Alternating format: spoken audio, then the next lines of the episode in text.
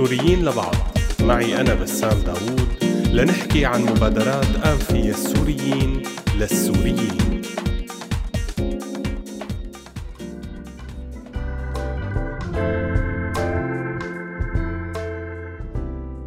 مرحبا.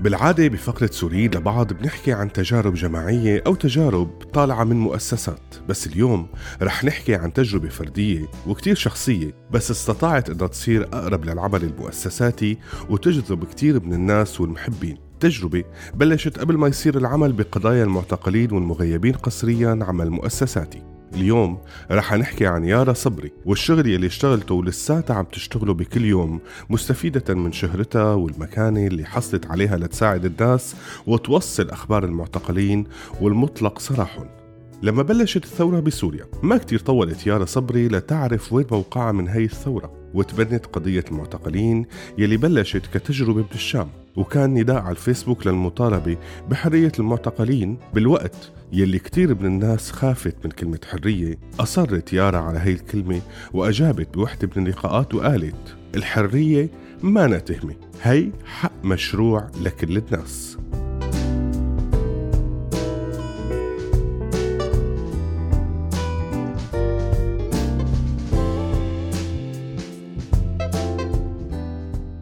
يارا يلي كانت من الأشخاص يلي وقفوا ورا البيان لإنقاذ أطفال درعا. هذا البيان يلي حولته آلة الإعلام إعلام النظام ليصير اسمه بيان الحليب. أصرت يارا على أنه تسمي هذا البيان باسمه الحقيقي ورفضت كل محاولات الضغط عليها لتتراجع عنه. استغلت يارا شهرتها وصفحتها على الفيسبوك.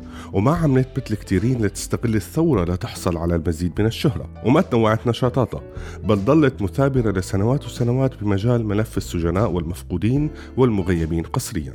بتقول يارا بأحد اللقاءات المعتقل ليس مجرد رقم بل هو إنسان يمتلك حياة كاملة وله عائلة من حقها أن تعرف أين هو وما هو مصيره. تسمت التجربة بباص الحرية اللي بيترافق دائما بمنشوراتها مع عبارة فن فن.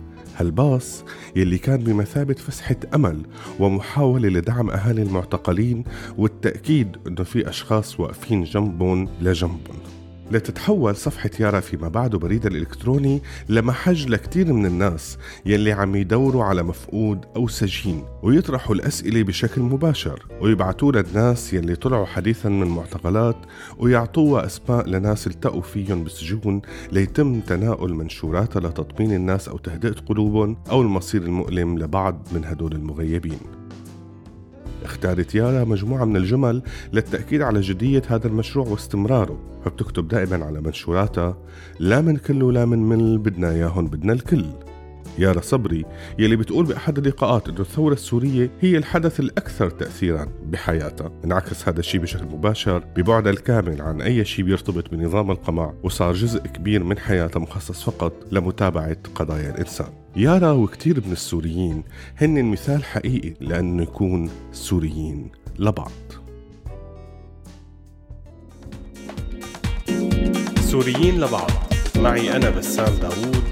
لنحكي عن مبادرات آنفية السوريين للسوريين.